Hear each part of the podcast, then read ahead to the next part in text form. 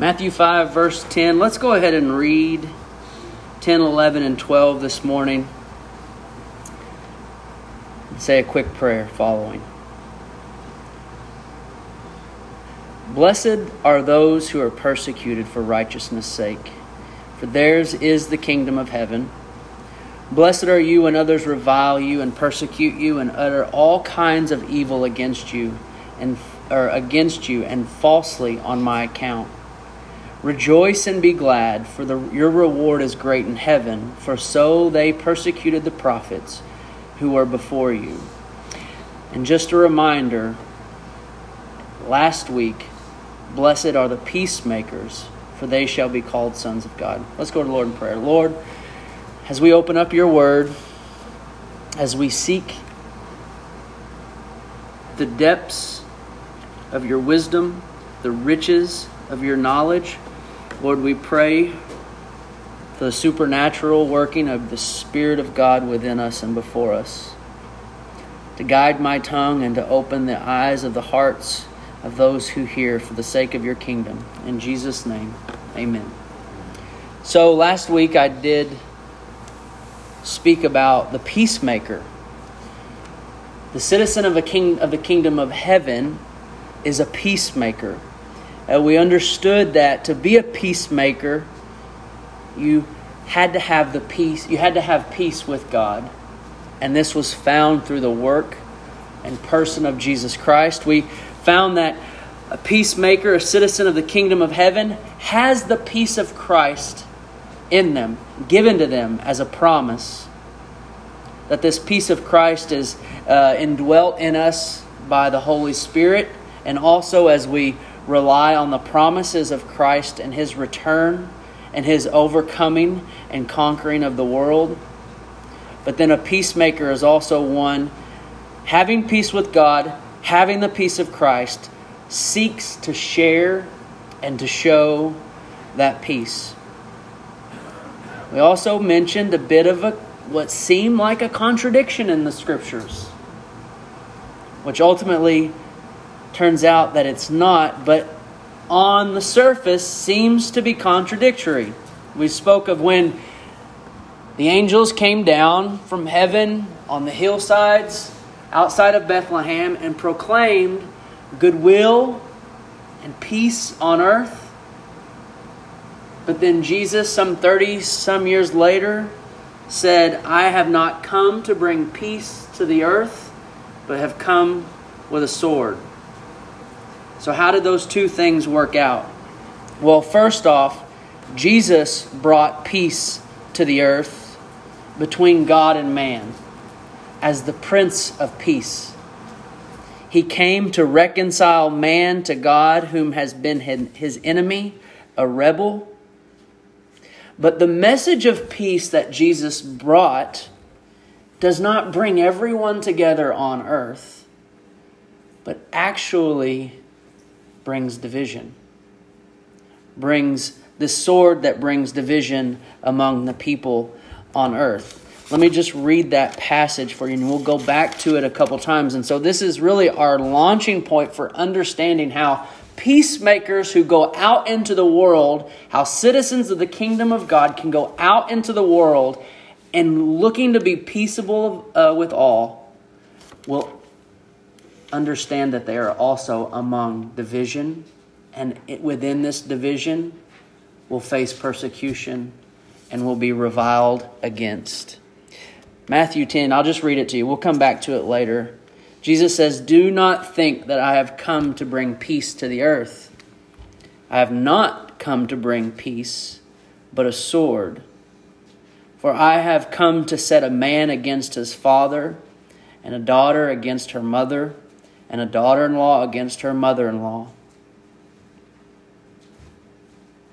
And a person's enemy will be within those of his own household. Whoever loves father or mother more than me is not worthy of me, and whoever loves son or daughter more than me is not worthy of me.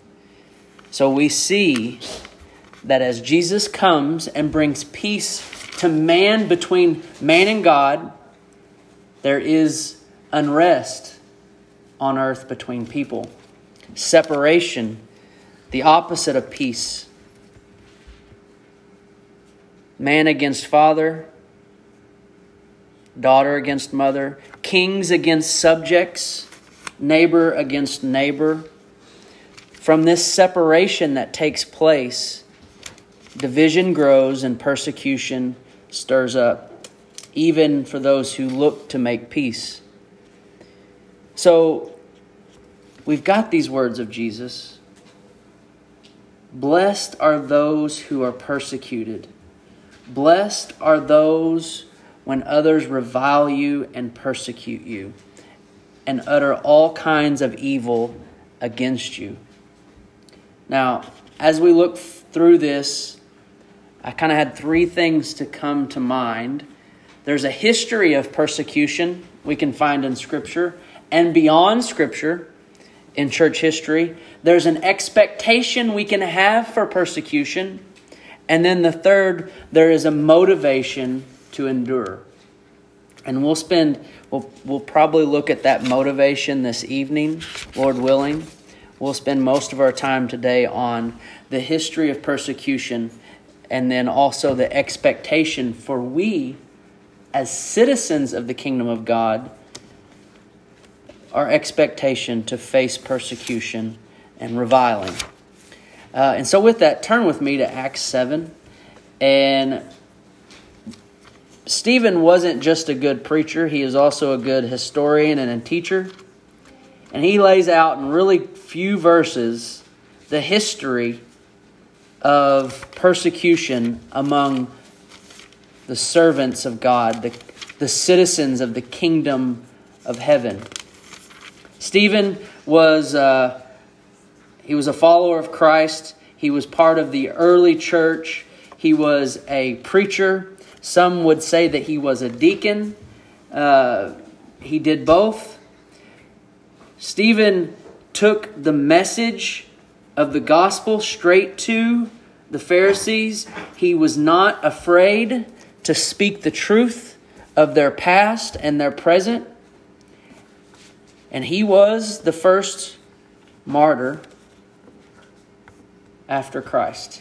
He was the first to lose his life for the sake of righteousness and on account of Christ. Now look at 51 in chapter 7.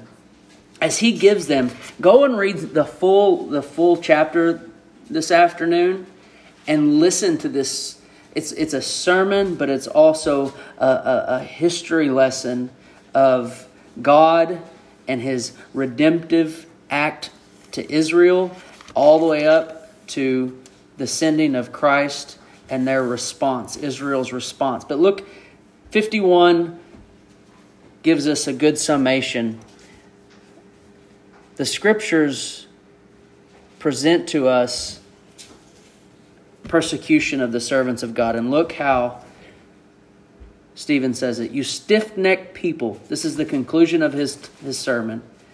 Uncircumcised in the heart and ears you always resist the Holy Spirit as your fathers did, so do you. So he's speaking of the prophets.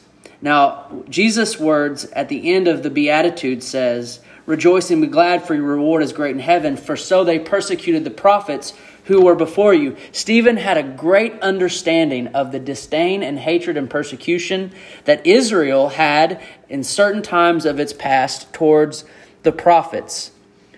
But persecution for a servant of God goes further back than Israel. Cain and Abel was the first act of persecution on the godly. It began all the way in the beginning when sin had existed, and it found its way, even Moses. Now, if in our beatitude on in verse 11 it's not only persecuted but reviled all israel had nothing good ever to say to moses it was constant reviling and uttering false falsehoods against him why because he stood and spoke the word of god and it did not set well with israel and so they reviled him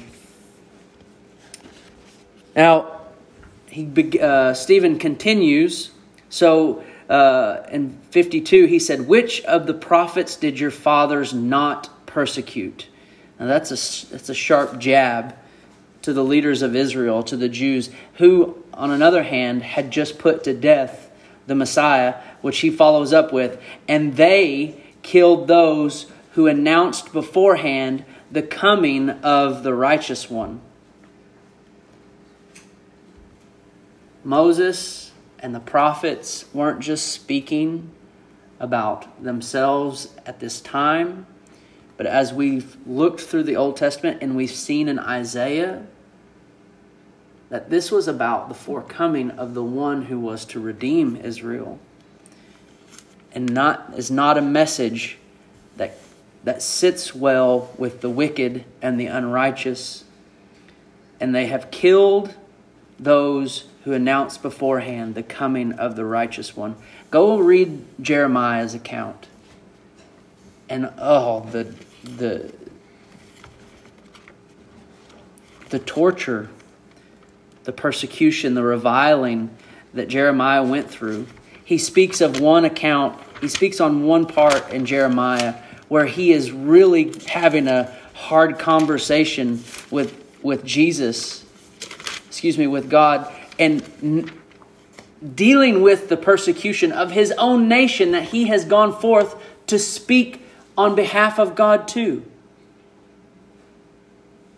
But then in the end, I, I, I, didn't write it down, but in the end, he realizes and knows and understands exactly what Jesus says in Matthew 5 that even being persecuted, reviled, he could rejoice and be glad because his reward was great, not in that time, but in heaven. Right? So we see, and then in, in Stephen's sermon, he says, You killed the prophets who spoke of the coming of Christ. And then he gives them one more tough one whom you have now betrayed and murdered. So the history of persecution, not just from Abel all the way through the prophets, John the Baptist, and now Jesus. Jesus suffered persecution and reviling from his own. His own did not receive him. From the leaders of Israel and Rome, the kings, the governors, he faced persecution and reviling from the Roman soldiers. He even faced it as he hung on the cross. He was reviled and mocked as he hung on the cross. And yet he spoke, Father, forgive them. So, as we think about persecution and we think about being persecuted, do not forget the last beatitude that we have talked about that even in our persecution, we are peacemakers. We are peacemakers.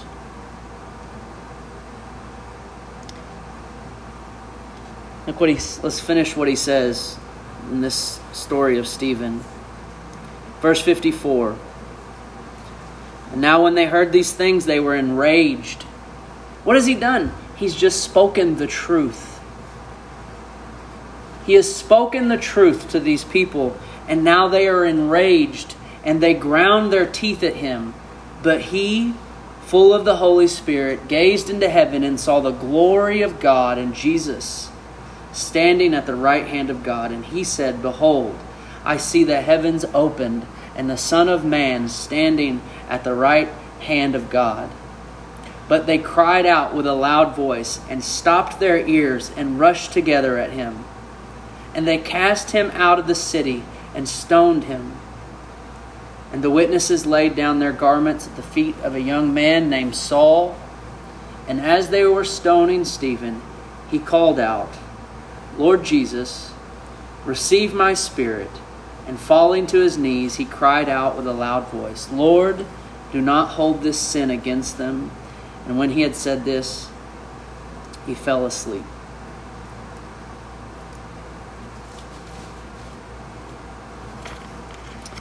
Blessed are those who are persecuted for, the, for righteousness' sake. For theirs is the kingdom of heaven. Stephen was living out this beatitude in this very moment. Knowing that no didn't matter how big the stones were, how hard they were thrown, he had a possession greater than anything he had in this life. And in that moment, he had the blessing to see it, to see where he was going, to see what he was standing for and dying for. He stood in that moment and was persecuted for righteousness' sake. Or as in verse 11 says it, on the account of Christ. And he was on his way to receive his reward. The first apostle to be martyred would not be the last. We know that James, it speaks, James is beheaded. Jesus foretells of Peter's execution and the end of John. But what did they die for? What were they persecuted for? For Christ. Not for the sake of a movement, not for the sake of uh, what they thought was the right way to live, but it was on account of Christ. Christ being the embodiment of God. This is what they were persecuted for. You look throughout the rest of church history from the end of this time with the apostles onward, and you see a multitude of Christians whose life was given, whose families were tortured, whose jobs were lost, homes were burnt for the sake of Christ. At this time, Rome was had pretty much invaded most of the known world, and Caesar was emperor. Um, Caesar was God, basically. So there was a bit of clash between a Christian and a Roman, right? Caesar is Lord, but for the Christian, Christ is Lord. Those two things don't go together under the Roman throne. So, back in the day, in the early church, and some hundred years thereafter, to speak the confession Christ is Lord was punishable by death by the Roman Empire. There wasn't a lot to gain in the world by speaking the name of Christ. There wasn't a lot to gain in the world by speaking the name of Christ. It brought death, it brought, brought torture, it brought persecution. No one would just come out and say, Christ is Lord, just for the sake that they might gain something in this world.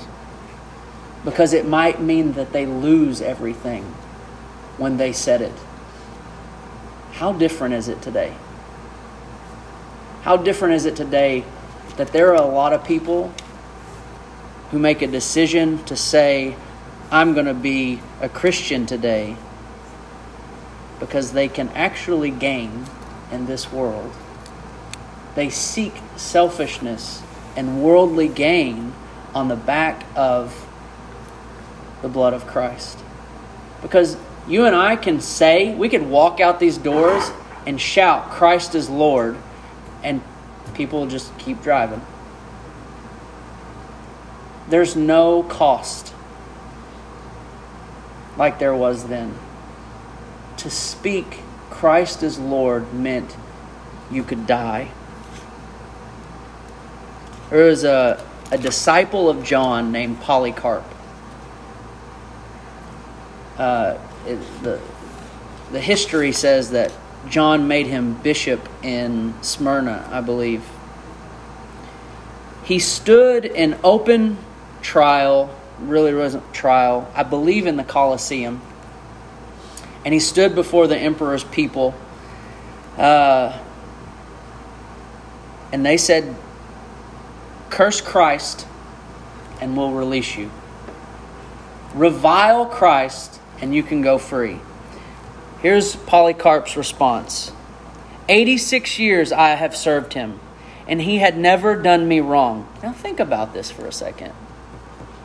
He is in front of the Roman Empire, in shackles, facing death, and he says, God has never done me wrong. That's quite a statement. He had never done me wrong. How then can I blaspheme? Here's the jab my king. He said that to the Romans. How could I blaspheme my king who has saved me? You see, Polycarp has something in mind beyond what he could see. Polycarp has something, he knows something that lasts forever. There's a king standing in front of him, but he knows that he belongs to the King of Kings. There is a reward he could have if he just says, Caesar is Lord. But he holds on knowing that even as the fire is before him, his reward awaits him. His eternal reward waits him. So, actually showing a little bit of mercy these people say to him, "Okay, just swear by the emperor something." I, was, I'm not really sure the way it was worded. And he, his response was, "Okay, if you imagine for a moment that I would do that, then you would pretend you do not know who I am. Hear it plainly. I am a Christian."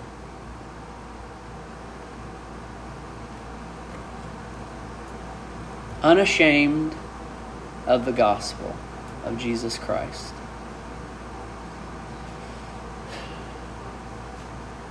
Do people know you're a Christian? Polycarp faced death, and he said it proudly.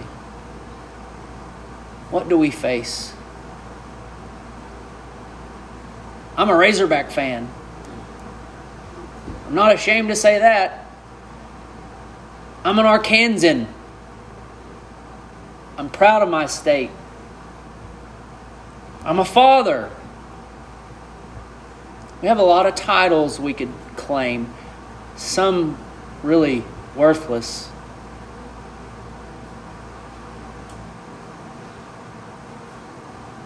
But do we truly proclaim that we belong to Christ?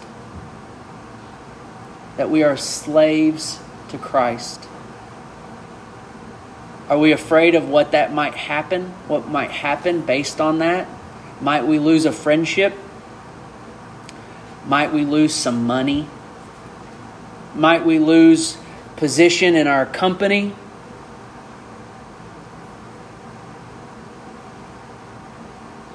What is your reward? What are you hanging on to? Popularity? Power? Comfort? I just don't want to be uncomfortable around people. Polycarp was willing to give his life. And they responded to him, I will have you burned alive.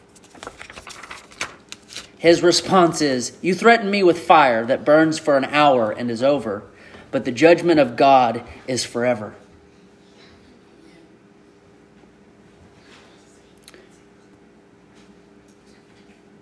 So the fire was prepared,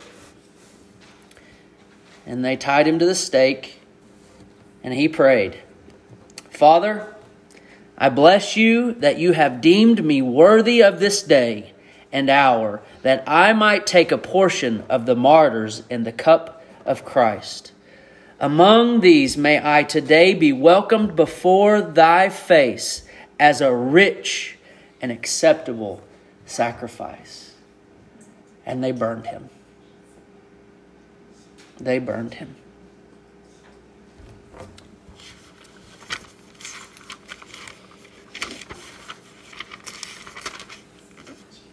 Blessed are you when others revile you and persecute you and utter all kinds of evil against you falsely on my account.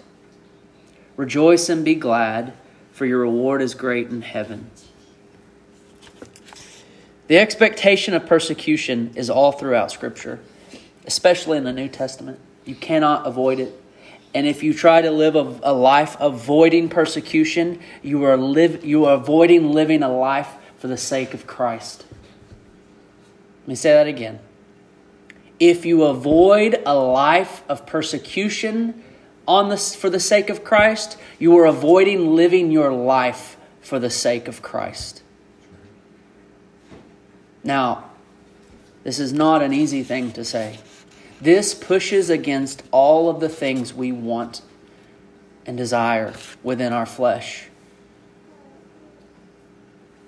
Desires, satisfaction, comfort, power, money, fame, happiness, whatever the case may be. Our bodies say, run from persecution, run for living a life of righteousness because it's not going to bring the satisfaction that you can get from this world.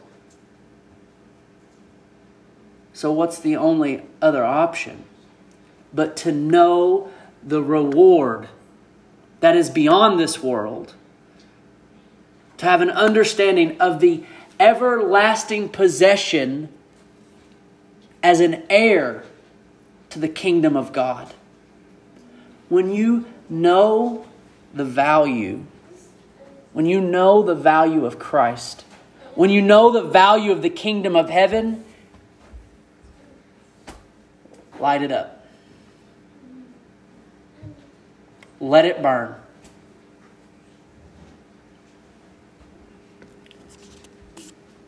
Look at Jesus' words in John 15. We think about the expectation of persecution for a citizen of the kingdom of heaven for a follower of Christ, let's look at what Jesus says in John 15.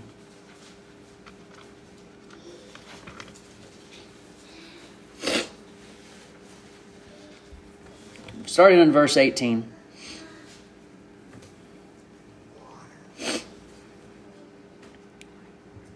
Now, keep in mind, this is Jesus in the upper room with the eleven, and he is explaining to them that he is leaving.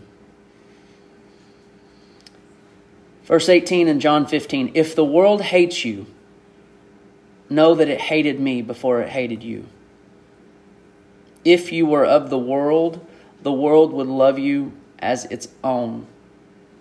But because you are not of the world, but I chose you out of the world, therefore the world hates you. Now, let me remind you, we read last week in James that uh, friendship with the world is enmity towards God. So, Jesus is plainly saying the reverse, practically. To be in love with Christ, expect hatred from the world. So there's kind of a bit of a test there. Does the world love me? Well, if they do, why do they love me? Do they love me because I'm a peacemaker? Because I hunger and thirst for righteousness? Because I'm meek? Because I'm merciful? Because I'm humble and understanding my poverty and spirit? If so, praise God. But more than likely, the reality is if you're those things, you will get pushback. You will get reviled, and you will be persecuted. This is the expectation of the believer. If you love the Lord, the world will not love you. They didn't love Jesus. Look what he says. Remember in verse 20 the word that I said to you A servant is not greater than his master. If they persecuted me, they will also persecute you. If they kept my word, they will also keep yours.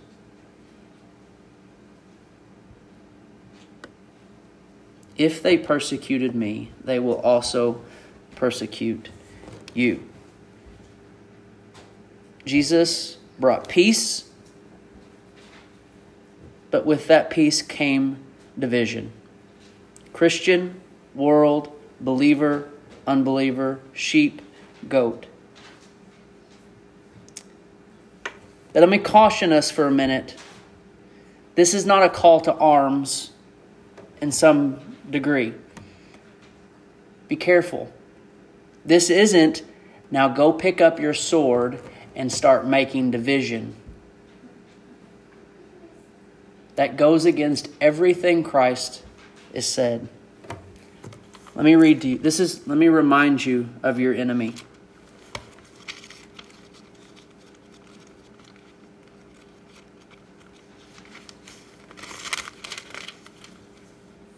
For we do not wrestle against flesh and blood, but against the rulers against the authorities, against the cosmic powers over this present darkness, against the evil forces, against the spiritual forces of evil in the heavenly places.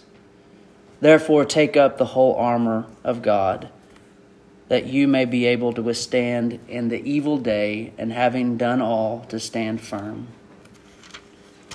Your enemy is not your unbelieving neighbor. They're not your enemy. The forces over them are your enemy. But you don't live a life pulling out your sword so that your neighbor sees that there is division among you. Be peaceable among all. Right? Be peaceable among all. So let me, before I move forward, there is false persecution. You could suffer false persecution, meaning unbiblical, not what Christ is talking about. And that starts with taking your sword and going and slashing everywhere so that people end up hating you because you're so obnoxious because all you want to do is stir up strife and division. And now everyone is reviling you. And then you're that's not what Christ is talking about. That is not the persecution that Christ suffered. What we do is we live a life obedient, found on truth, not giving up truth, but in love towards others. And you do that, you'll feel it. When you live obedient and in love. Don't go and make division. Um, here's another one, and I, I want to tiptoe on this because it's it's you have to hear me carefully. We're in a time in our country where it's split 50 50 politically. Okay? Political persecution does not equate to what Jesus is talking about here. Okay? To be persecuted by someone from the other side of the aisle in politics doesn't necessarily mean that you are being persecuted on the count of Christ. Now, hear me. There are issues morally and socially we do not budge from. Abortion, biblical sexuality, marriage, these things we will we will suffer persecution on account of these because these are on account of Christ and righteousness. But when you move from those things into the realm of political argument, debacle, and back and forth, and then you uh, then start to associate one letter or another letter with the kingdom of heaven or not the kingdom of heaven, then you become then you get into trouble. We stand for the sake of the righteous on account of Christ. We stand on the issues that are godly, but we do not we do not equate political anything with the kingdom of God. Because what if how many let's just take this as an example. We want abortion to be abolished. But let me ask you something. Do you know someone who hates abortion but is an atheist? I do. I know people who will take the same political arguments as I do and they denounce Christ. So we have to be careful to think that because we are persecuted by someone with an opposite view from a different political party does not equate to suffering for the kingdom of God. But yet we hold firm to those things and those issues and those stances. And if we do that, we will be persecuted. We will be reviled. But don't let it become blue, red, left, right. Don't do that. Because then you mix the name of Christ with a human institution, with people who do not share the same value and know of the eternal reward of Christ Jesus, but they are caught up in politics, in arguing, in debacle. We don't just declare what the other side of the aisle is doing as, as persecution. We make sure that we are living for the right reasons. We are arguing and standing on the right causes. And when persecution comes, as Christ said, we receive it, but we receive it with joy. Persecution comes and we can rest and be peaceable because of the promise of Christ in John 6 or John 16:33 when he says he has overcome the world uh, if if anyone misheard me in any of that, I'd be happy to clarify it and talk to you afterwards um, on on the political aspect. Lastly, and we'll close here, in the expectation and persecution by the apostles. Turn with me to Acts 14.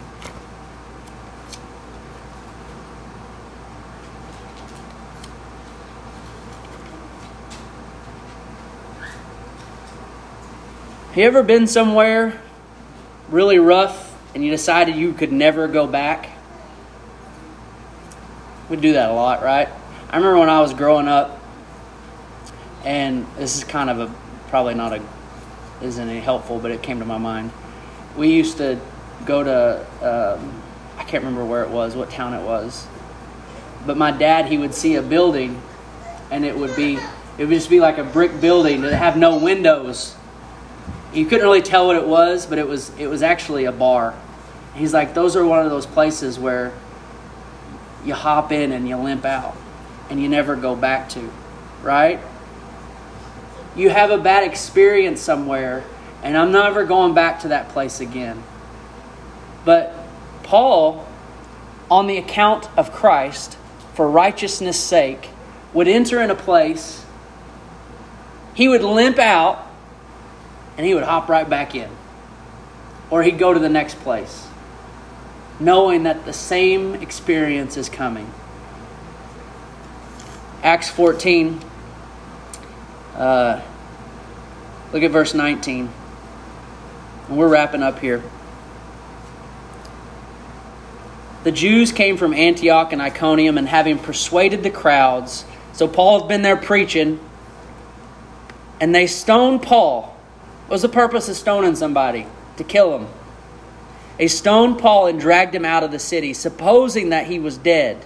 But when the disciples gathered about him, he rose up and entered the city. He rose up and he hopped right back in the next day, and he went on with Barnabas to Derbe. And what did he do in verse 21? He preached the gospel to that city, and they made many disciples, and returned to Lystra and Iconium and to Antioch, strengthening the souls of the disciples, encouraging them to continue in the faith. Imagine, imagine Paul walks in, bruised, beaten, bloody, full of joy, victorious, with the gospel shoes on, just amening and rejoicing. What kind of motivation would that do for you? To see the joy of Christ in someone who had been beaten and stoned practically to death. But look what he says in the end of verse 22. He encouraged them to continue in the faith and saying, that through many tribulations we must enter the kingdom of God.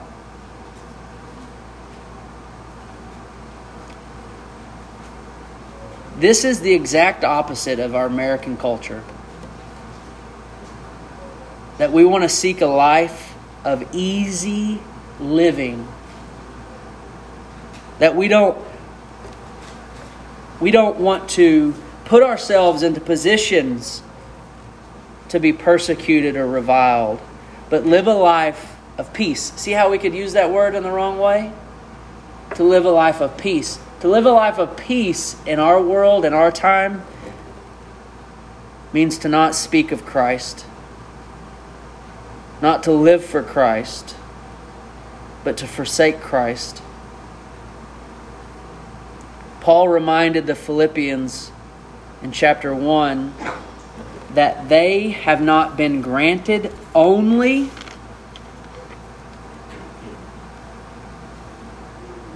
to believe in Christ. He says, You have been granted to suffer for his sake, engaged in the same conflict that you saw I had, and now hear that I still have. Do you know what Paul was doing when he wrote the letter to the Philippians? He was in prison. He was in prison. And he called the Philippians. He did not call just call the Philippians. He reminded them that they have been called to suffer as he has for the sake of Christ, engaged in the same conflict. I know I've kind of rambled a lot today and I apologize.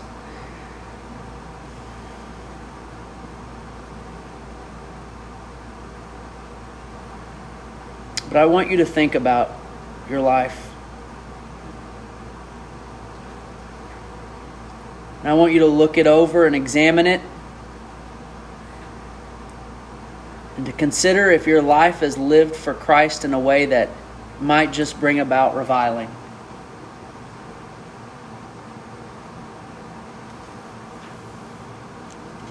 Not that we seek it, but that when we seek to live like Christ, the world will hate you and persecute you but yet we stand in this balance of knowing that we are to be peacemakers. If you were to be a peacemaker and you're to speak the gospel of peace, people will hate you. But the good news is, souls will be saved.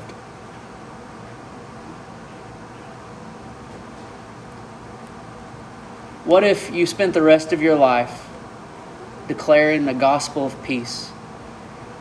And let's say you spoke to 100 people in the rest of your life, and 99 of them spit in your face.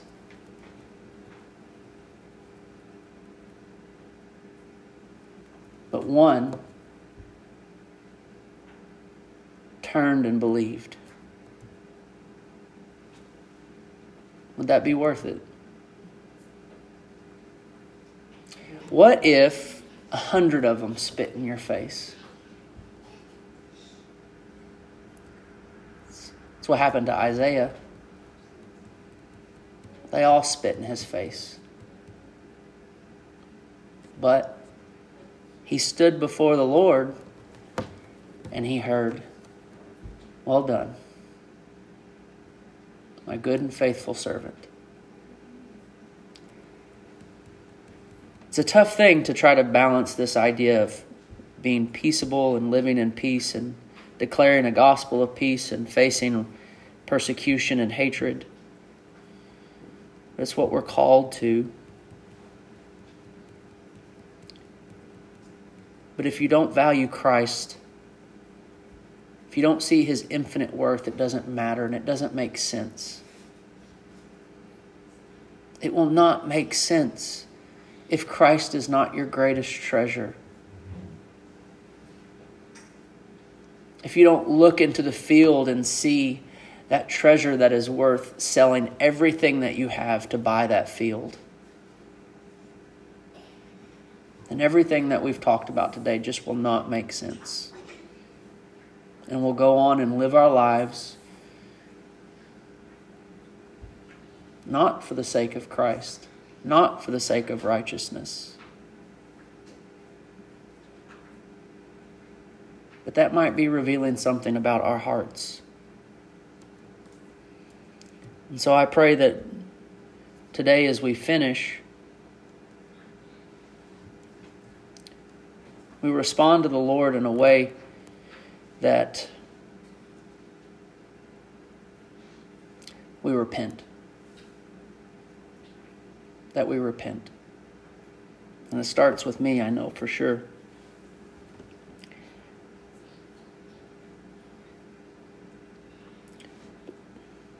And we'll finish this evening talking more about our possession, our eternal possession, about this reward that we await, uh, and the motivation we have to endure. And maybe we'll look at a few more uh, Christian martyrs and church history too. Let's pray.